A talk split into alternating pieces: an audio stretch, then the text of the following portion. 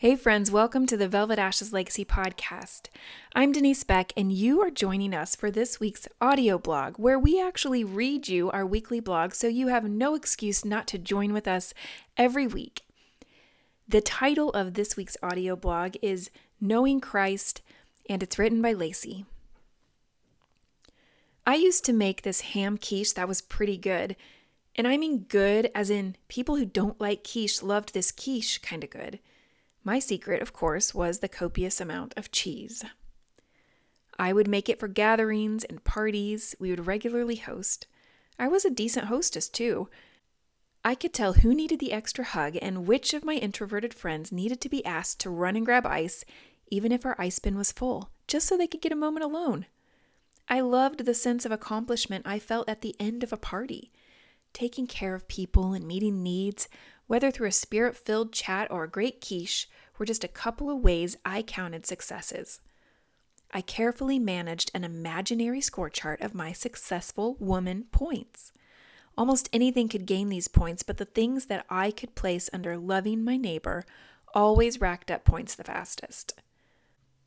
The Apostle Paul had a list of accomplishments too, and he named them in the book of Philippians circumcised on the eighth day, of the people of Israel, of the tribe of Benjamin, a Hebrew of Hebrews as to the law, a Pharisee, as to zeal, a persecutor of the church, as to righteousness under the law, blameless. Philippians 3 5 through 6. My list of accomplishments is quite different than Paul's, but I like to think he would have eaten my quiche, ham and all. What good are my successes? Well, now that I live in Japan, my quiche just isn't the same. The cheese melts differently, and I can't host parties like I used to. More troubling, though, is that my successful woman points don't accumulate the same. I can't gain these precious imaginary points the way I used to. Living abroad, I'm out of my depth in most areas of life.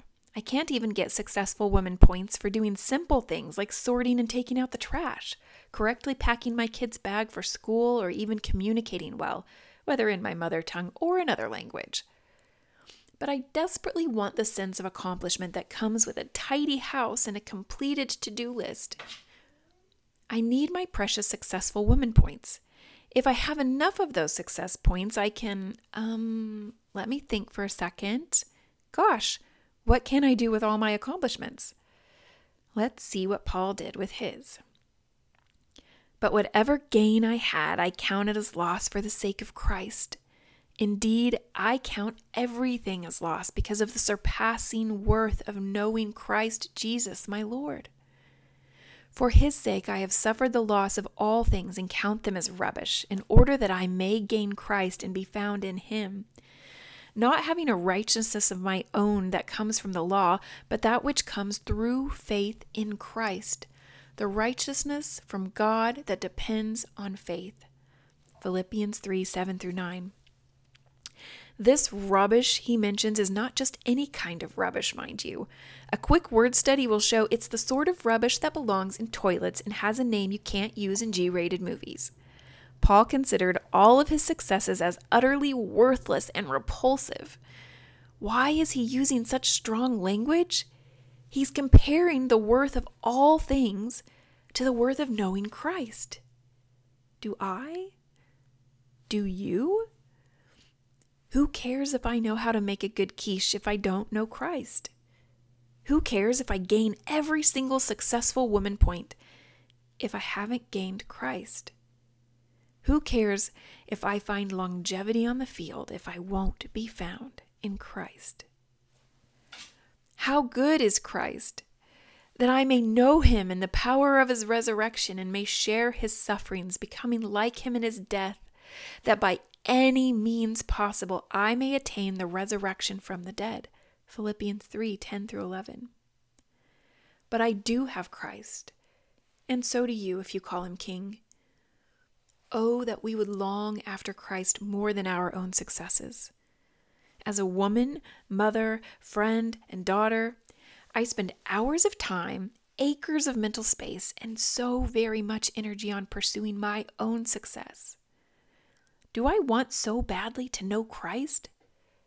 How did Paul come to see the reality of the worthlessness of his accomplishments? By knowing Christ. How did Paul suffer deep loss with an even deeper hope? By knowing Christ. Oh, that we would sit here for a moment and savor Christ and his words deeply, that we would know him. May we begin to recognize his glory and our need for him. Even as I write, I can feel the knots in my back easing up at the freedom in this knowledge. Holy Spirit, help us to want to know Christ. We need you to show us his worth and teach us about him. Help our unbelief. Amen. Help me out here. In what ways have you been able to deeply know Christ? Do you have habits or routines that help? Are there particular prayers or relationships that help you treasure Christ? Let's meet in the comments at velvetashes.com and encourage each other to seek and find the surpassing worth of knowing Jesus Christ. We hope you've enjoyed this week's audio blog, and we hope you'll tune in again next week on the Velvet Ashes Legacy Podcast.